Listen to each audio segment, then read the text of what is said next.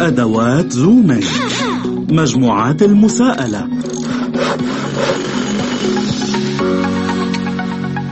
رجاء تابع بالنظر إلى دليل زومي قال يسوع فكل من أعطى كثيرا يطلب منه كثيرا ومن يودعونه كثيرا يطالبونه بأكثر. شارك يسوع بعدة قصص حول المساءلة وأخبرنا عدة حقائق عن مسؤوليتنا حول ما نقول أو نفعل. أخبرنا يسوع هذه الأمور الآن لنكون مستعدين لاحقا ولما كنا سنقف أمامه لاحقا للمساءلة.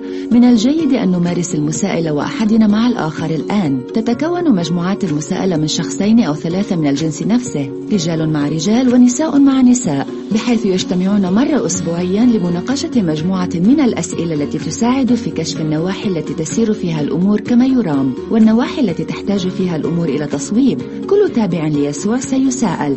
من هنا على كل تابع ليسوع أن يمارس المساءلة مع الآخرين. مجموعات المساءلة أداة أخرى من صندوق أدوات زومه.